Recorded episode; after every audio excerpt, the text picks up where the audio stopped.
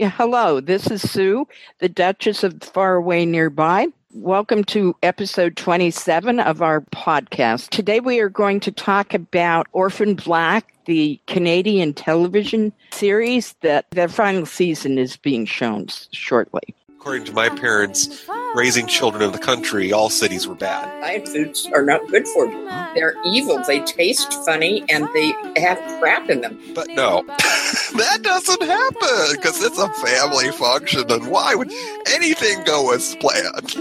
Most of my time is really good because I spend a lot of it reading and having good cups of coffee. I am joined, of course, by Paul Chandler at the Shy Yeti. Oh. And and we have Toppie Smellie from the Smellcast. Hi, Duchess Sue. Hi. Hey, Paul. Hiya, hiya, everybody. And of course, my co my regular co-host, DJ Starsage. We're going to read some summaries of the the seasons. There may be spoilers in there if you haven't watched the four seasons uh, that is out and on Amazon. You might not want to listen to all of this. We're going to get right into this. Okay.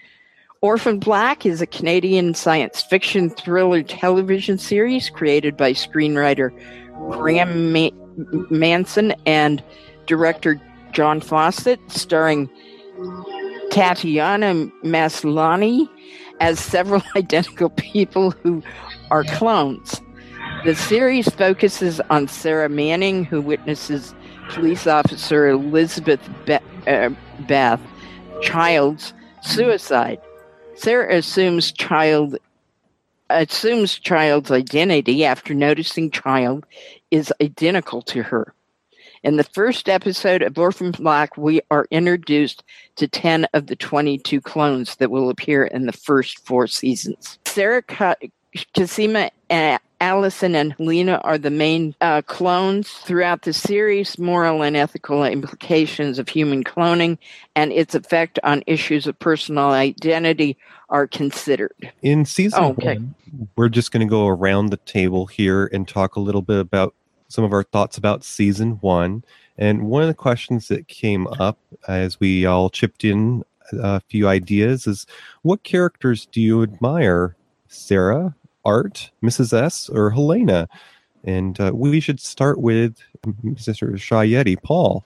Well, I, I, I must before we before I say anything too much, I, I need to I need to say that I kind of started the series uh, about two years ago. I started watching it because I'd been recommended it, and I kind of came to a bit of a a, a false halt about halfway through the first season. I wasn't sure if I liked the characters so too much. Um, and I can tell you, I can sort of explain a bit more detail why that was. Maybe if, if we have a more general discussion later on. But uh, but coming back to it more recently, um, I kind of got used to some of the characters. I, I um, characters like Alison and Felix, who I wasn't too sure about the first time, and now actually they're my fa- they're of my favorite characters. And I think if it wasn't for them, the series would be very very dry and very very uh, you know very serious. Um, it needs the sort of more humorous characters, and um, so yeah, so so I, I like those characters as uh, of the of the main uh, the main characters, but I'm I'm sort of uh, uh, you know in the first series, you know you've got uh, um, some of the you've got the Mrs S is, is she called Mrs S? Um, that that character. Yes. um, who's who's who's in, in very interesting, but you you don't really find out that much about her. Um, but I, I, I don't want to say too much because we'll start going on to later seasons. And although I haven't seen as much as you two have, I have I have seen quite a lot of season.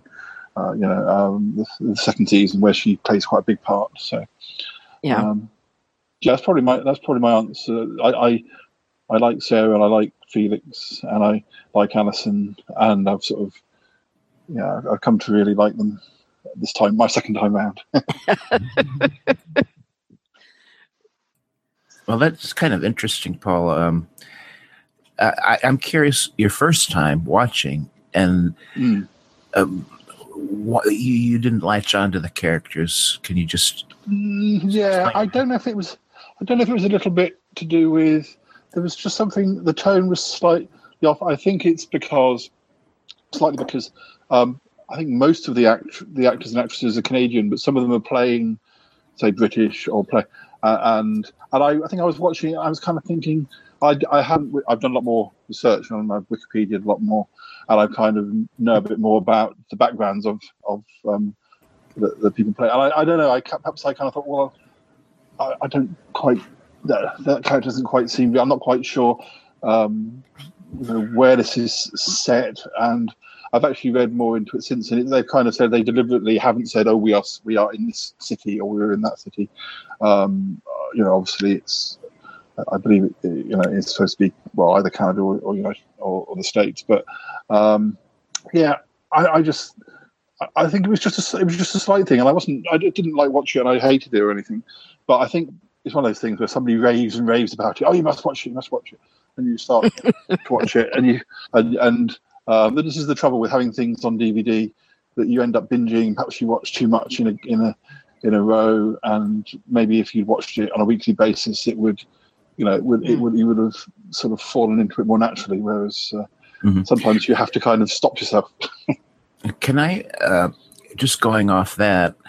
Is it possible that that there's just too many characters to get to know all at once? Oh, yeah, that, yeah. Mm, I, I, sorry, I, I, yeah, I would say that's possibly for me. Um, I, I find that in novels as well. Sometimes they introduce two, and and with TV, it takes me. I mean, I really sometimes have to go on Wikipedia a show just to kind of kind of go. So I know all these faces, and I still haven't. And I've been watching like a season, and I've still only got about three of the names. Um, I think that's just old age. I don't know.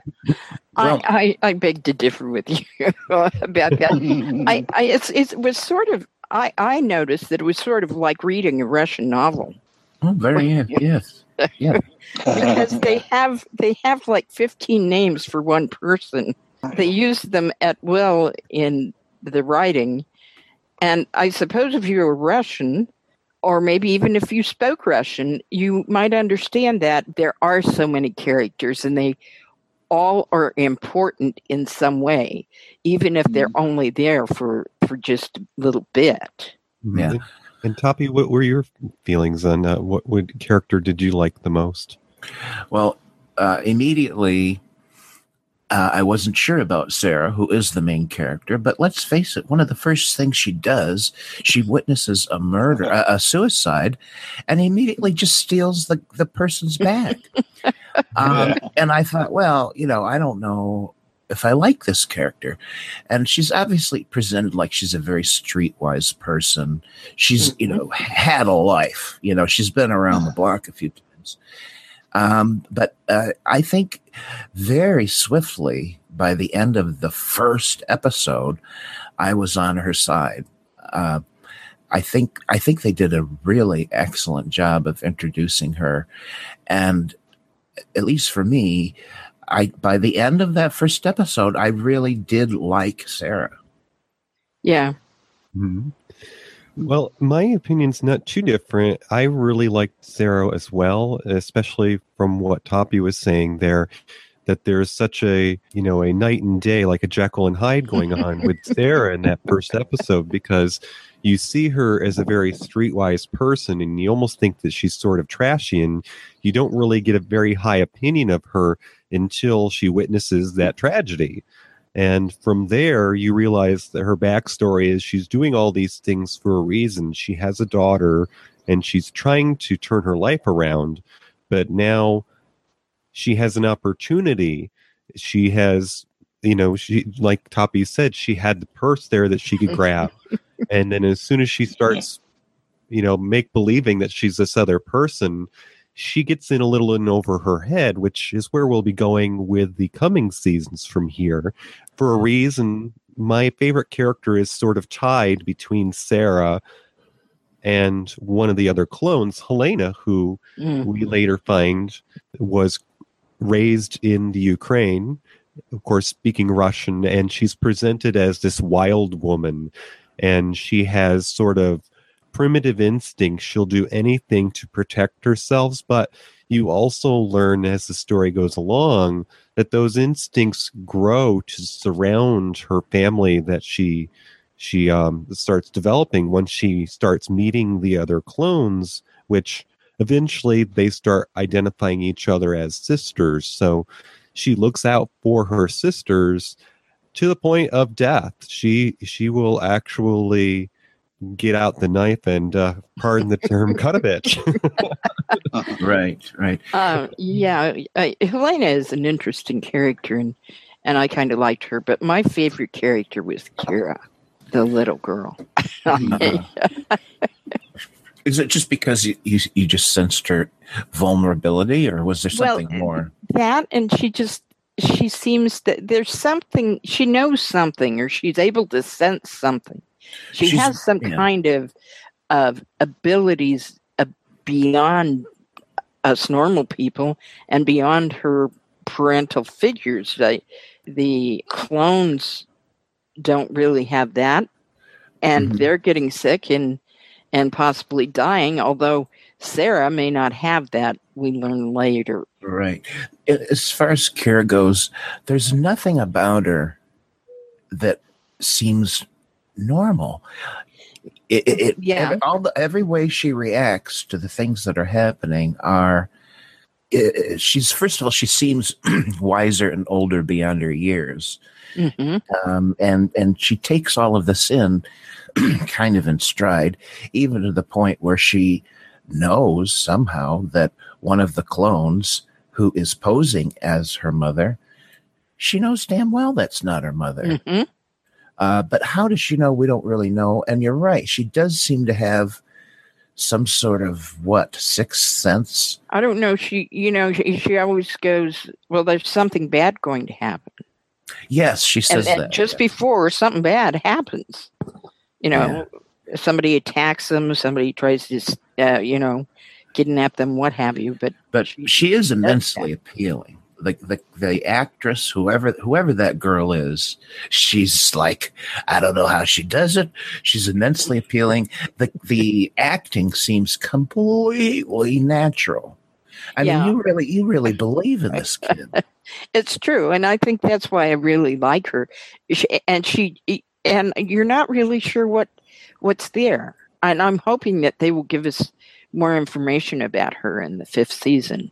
Season two focuses on Dyad's attempt to capture both Sarah and Kira to obtain Kira's bone marrow uh, and Sarah's DNA. Beth runs for the school board.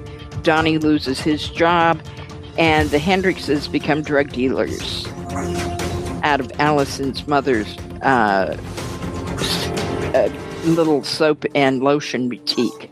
How did you feel about the introduction of the element of humor to Orphan Black that came in with the character of Alison? Well, like Paul said earlier, it desperately needs to offset everything else. They were very good in that they understood we got to bring some humor in here. And Alison does that, and so does um, Sarah's uh, brother, Yeah. Oh. Felix, yes. Felix. Yeah. But I, yeah, uh, I, I, it, Alison isn't introduced till a few steps in, and prior to that, the show's heavy, real heavy. Yeah. And then suddenly they have this episode with Screwball Alison, and she's got her husband tied up, and it's really goofy. but what a refreshing! I, I really enjoyed Mhm. when they brought that in. well, I yeah. I agree. You said you agree, Paul? Yeah, I- yeah, I agree. I think um, you know, in a series like this, you, you um, and you need to. I, I remember years ago with something like the X Files, you'd have sort of midway episodes, and you'd have if you had a silly episode, it would be ridiculously silly, and if you had a serious episode, it would be. You know, you just wanted to jump off a cliff. It was so serious, and so you need to kind of pepper it across, and um, without you know, so you need to. And it's not always easy to sort of duck between the serious stuff and have something a funny scene following that and you ha- it's takes a lot it takes a lot of good writing to do that but you need you need it though Yeah, I think that um, when they introduced the the Alison character, they were they were in some ways trying to follow some of the popular trends in story making, Um, if you'll remember a few years back, one of the installments of the Resident Evil series of movies that, of course, introduced us to the ideas of zombies and zombie apocalypses and that they um they they took a little bit of a break from you know the uh, the guy chasing you and look behind your back before you turn the corner and um, they they introduced the moment of calm in that story too because you know the the scariest scenes in like the horror movies and that always happens when you're in a lull. You're thinking okay i'm safe and all of a sudden someone comes from you know around the corner with a chainsaw. You know they they introduced the allison character and in resident evil they took a step back and they had you know a suburban story. You've got a, a family you've got the the nuclear family normality. So they introduced the allison character to introduce the idea that you know okay you know here's a little bit of normal and all of this crazy but watch out we're about to turn normal a, a little bit I, I like it when um, occasionally Sarah has to step in and play Alison because she's in a situation where Alison's unconscious or doing something's happened to Alison, and and and Sarah's there, but Alison isn't. So Sarah just has to kind of put on a put on a you know a, a hat or or put on something of her of Alison's clothes, Right. to- and try and pass herself off. as Well, we Like- should we should tell the the listeners that uh, this story involves clones of the same person. So naturally, we have an actress who is playing all of these clones, and first of all, uh, a, a tour de force of acting, uh, because these characters are very distinctive. Uh, not one of them are anything like the other. These clones and the same actress is playing all these roles. Helena is nothing like Alice, and Alice is nothing like Sarah. Sarah's nothing like um, what the the, the, the science Cosima- lady. Cosima. Yeah. Cosima. Um, what an incredible job of acting. Well, yes, I, I I think that's just she finally won a an Emmy or whatever the television awards are, and I she certainly deserved it. make way for the upcoming pride 48 live streaming weekend The royal court is already preparing for all the festivities. wipe out your schedules Clear your social calendar. forget showering and stay in your pjs all your favorite shows for one weekend this june Pride 48 Pride 48 live live streaming weekend, June 23rd to 25th. Royalty approved. Because Yeah. that is just incredible. Uh, it is it is an incredible job, and that was one of the reasons that I watched it. I wasn't sure at the beginning. It sounded kind of interesting, like something I'd like, but it also sounded kind of creepy. you know, right. so Yeah. when I started watching it, I watched it a little tentatively.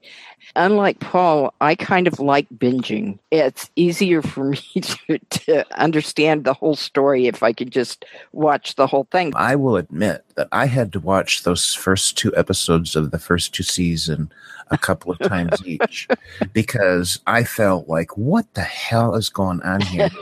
and it helped me immensely to be able to watch them a couple of times. Mhm. And I just wonder, uh, DJ and, and Paul, did you have to do that? I mean, I, I was really kind of confused. you know i think some of the plot lines did confuse me so i did find it easier once i watched it a second time Mhm. Yeah, I, I, and also I know it's one of those series where you don't take anything too much as being um, 100% you know uh, set in stone because uh, it might appear to be set in stone, but then there'll be a twist and you'll realize everything you've been believing. So if you haven't 100% got it in your head, then it might not matter because it might turn out to be a trick by another character and none of it's real. Or i Yeah. the watching the second time helped in that it wasn't necessarily the story that was always confusing but it was like keeping the score you didn't know whose side or what Yeah. side some of the characters were on Yes. who don't you trust mrs s or dr Leekie Who- uh, is there a character that you don't trust that you followed Um, well, yeah, Mrs. S in season two. is very difficult to yeah, she, she's sort of. I'm sure there's more. To, there's going to be more to it than because because she was relatively on the line in the first series. She just seemed to be, a, you know, a supportive character. But there's been a lot more sort of. But when when push comes to shove, she has um, she may have appeared to be threatening, but then she's been on Sarah's side, or at least allowing Sarah to move on. Yeah. You know, with what she wants to do. So when push comes to shove, whether or not she is at that point when she's allowing Sarah to say escape, that is going against something else she's been told. I, I don't yet know, but uh, yeah, she becomes a lot more mysterious and a lot more interesting. I think in the second series, I didn't Well, really, yeah. I didn't really like her that much in the first. I didn't really care much about her in the first series, but uh, she just forwarded the plot a bit. But in the second series, she's essential. Yeah, I'll just say briefly um, that uh, Mrs. S is complex, but she's she comes in as the foster mother of Sarah and Felix, and she's also the fierce protector of Kira, and she's very matronly and and really quite. I, I found her very appealing and like, oh, you know, here's finally one character that that you know isn't that I I understand and yeah. and admire. Uh, and then even at the very end of the first season, I started to already get my doubts about her. Like she knew more. She she knew more than she Yeah. was saying. Mhm. Yeah. Yeah, I'm I'm not sure. I didn't totally not trust Mrs. S. I, I was getting my doubts as well because you really couldn't clearly tell which side she was on by season two. I mean, in the beginning, as Toppie was saying, you know, she was the foster mom, so of course you would naturally assume that she'd be there to look out for Sarah and certainly Kira being the child in this scenario. But then as we move into season two, you realize she she has some other motives behind that. You know, she she has some alliances mm-hmm. overseas, and granted, she's able to use them to their advantage to help them. But you you know, when that gets introduced, you don't know what side they're on either. and she does some uh, pretty far out things to make sure things go her way as well. I think her backstory is is probably pretty interesting and pretty violent. Mm. Uh, but of course, you don't get the character's backstory necessarily. And in, in the episodes that I've seen, she really does seem to have a uh, a backstory and and maybe currently doing some of those same things. It seems as though she does that to protect her family, but maybe not always. And since we don't know what her goal is, it's hard to say whether she is. I hope they um, and these sorts of series is sometimes they they do completely change a character's motives just to give that character a. I'm not saying they do it in this series, but I'm just hoping they don't. I, I watched a series called Pretty Little Liars, and for one series, a character who'd been good for the first three seasons was suddenly made in such a way to be like a baddie, and then that was kind of resolved, and they went back to being a goodie. But and it did feel very contrived, like oh, that you just needed a twist.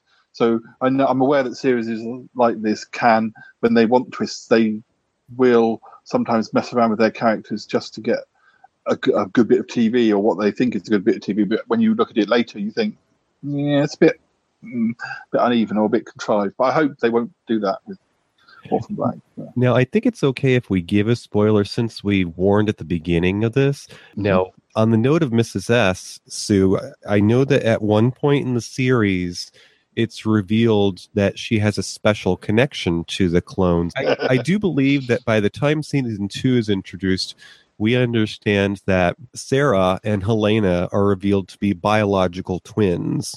They both, Yes, yes. yeah, Yeah. they have the yeah. same mother and they were separated and of course that Yeah. that brings a wedge between helena and mrs s because they were placed in her care but they became separated which is what led to helena being raised in the ukraine and Yes. The clone of the sisterhood, the clone sisterhood, excuse me, realizes that they're not alone.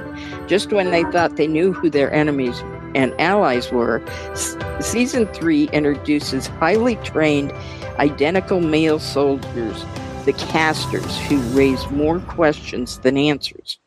Who are these clones? Who created them? And more importantly, why did they exist? Both Sarah and Helena are captured by them and spend some time with them. Uh, meanwhile, Alison and Donnie obtain a storefront to move more drugs. In season three, we learned that there's another clone program to produce male clones of the same genetics. And the original donor for both the male and female came from the same person. They race to an address that they find on a letter. This includes Mrs. S and Sarah because they end up going over to the UK. And when they arrived there, come to find out the original donor of the DNA was Mrs. S's mother, Kendall Malone. Uh, and she's played by Alison Steadman, isn't she? Who's a, a famous um, British actress. I'm looking forward to seeing her in it. She uh, she's what is known as a chimera. Her body contains the DNA for both male and female chromosomes. So she ended up being the donor to both male and female parts of their cloning program. Fascinating. So she is the original. I mean, she's the person all of these clones' genetic material came from. Right. And so technically, Sarah and Helena and all the clones are sisters to Siobhan, Mrs. S. Okay. That's fascinating. And uh, particularly uh, from the very start, one of the, the questions that's in the background the entire time is with all of these clones, who the hell's the original? And I guess we just heard. Yeah. But mm-hmm. the both the, the there's something wrong with both both the male and the female clones. And right. there are doctors that are have them hold them close and are trying to cure them and and advance cloning. Yeah, as far as where I am right now, Sue is apparently, I guess, all the clones are basically dying of some respiratory illness. Is that not correct? Well, it, it seems to be that they seem to all have some kind of respiratory illness, yeah. And, yeah. Uh, well, not all of them die of that because in the in the first season we have Sarah is sitting in a car watching her funeral because one of the clones committed suicide. Um, and there is a clone from Russia or somewhere that gets in her car and somebody shoots her in the head. Right, that's the second clone that she meets, and she's just simply known as the German, I think, in the, in the beginning. Yeah, she's she's. Yeah. I'm not sure that they give her any other name ever. Uh, they do find a birth certificate and stuff for, uh, and they're trying to collect all of. Whenever they run into a clone, they're trying to collect DNA samples. Right. That that's another plot element uh, that that starts with the series is that someone apparently is out to kill all of the clones. They all understand yeah. that their lives are endangered, but they don't know who's trying to kill them or why. Well, I I'm not sure that they all they all understand. Uh, Sarah certainly didn't in the beginning. She no, no, didn't no. even realize she was a clone. No, of course not. But I mean, they come to find out all of them begin to understand that their lives are in great peril. And I think yeah. more importantly, to the point of what you're bringing up, Toppie, is that it, it seems that once they become aware that they are a clone, that's when the danger begins because before they are quote unquote self aware, the program doesn't seem to have a care for where they are. But now, once that switch is flipped mentally, that they have awareness and are you know conscious in our individuals then the program is keen on knowing because they're a threat they could expose them. Yeah. So, well yeah. and they are also trying to get a hold of these clones so they can learn more. They they want to to to research their bodies. And sarah is a very special clone because she seems to be able to procreate. Ah that's a a great point. Yeah, uh, we come to find out in the course of the series that none of the clones can have offspring, except apparently Sarah. Well, mm-hmm. we also find out that Helena can. Right, because she's her twin. Ah, Yeah. ah. The, the Duncans, uh, so, uh, about the Duncans, the uh, the doctors who originated this cloning program. Do- Dr. Duncan Ethan was led to believe his wife was killed in a fire, and yet she survived. There is no mention of his suicide made to his wife.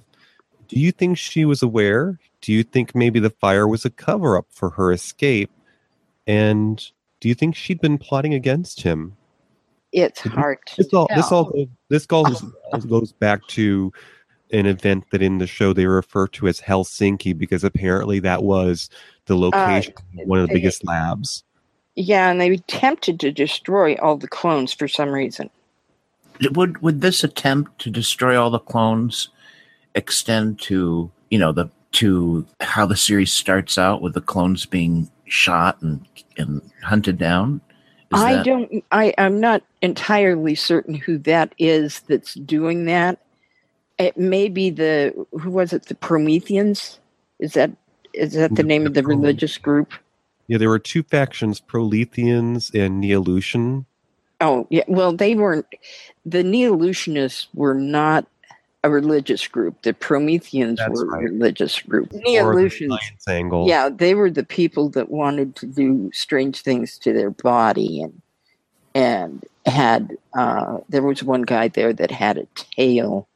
This is just it's just a bizarre tiny little element that's brought in that this one character has a tail. And i was trying that's a you know one of those things i had to go back and say okay what the f- what the heck is going on here? Um i don't know if there's any significance or it was just a quirky little thing they threw in. But hell cut that tail off.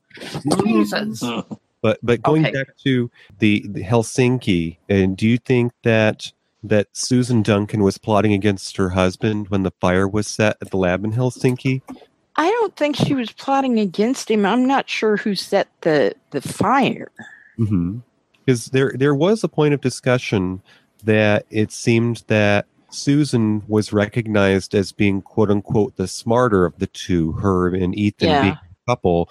The scientists, extremists there, the Neolutionists, saw a leader to represent them, and they felt that Susan was best suited for that. So they supported her to be the head of the research. And I think my my impression of that is that since Susan survived the fire, and because Ethan was led to believe that his wife perished in the fire, that there was some sort of uh, premeditation going on there, that the fire was set as a means of separating the Duncans from each other.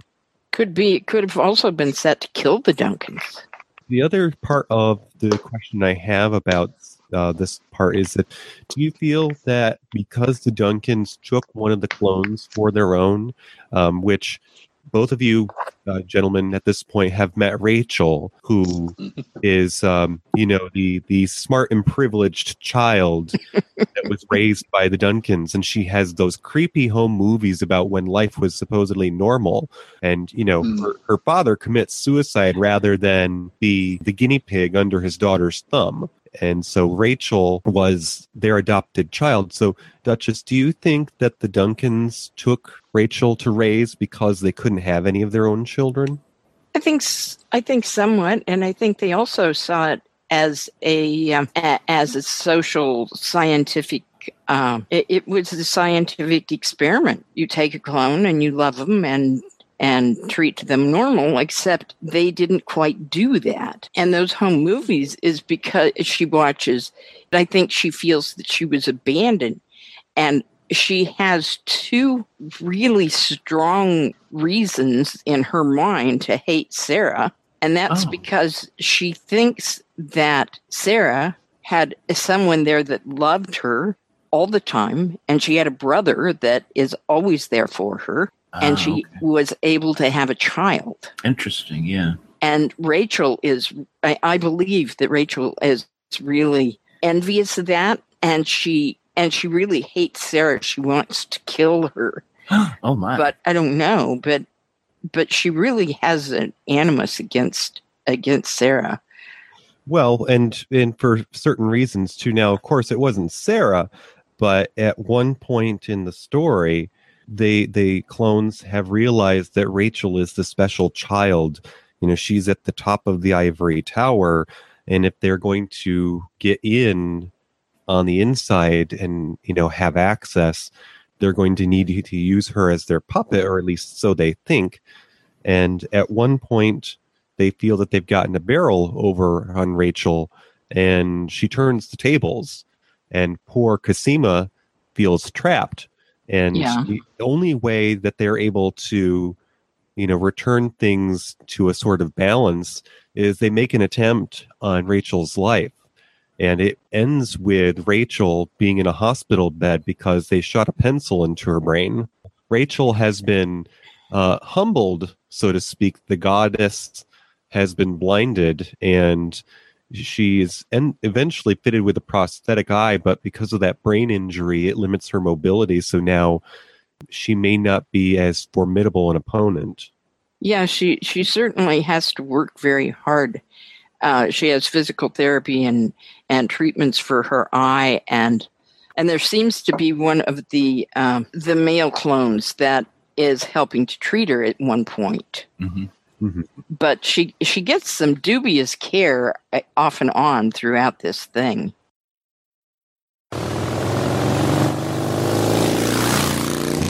End of part one.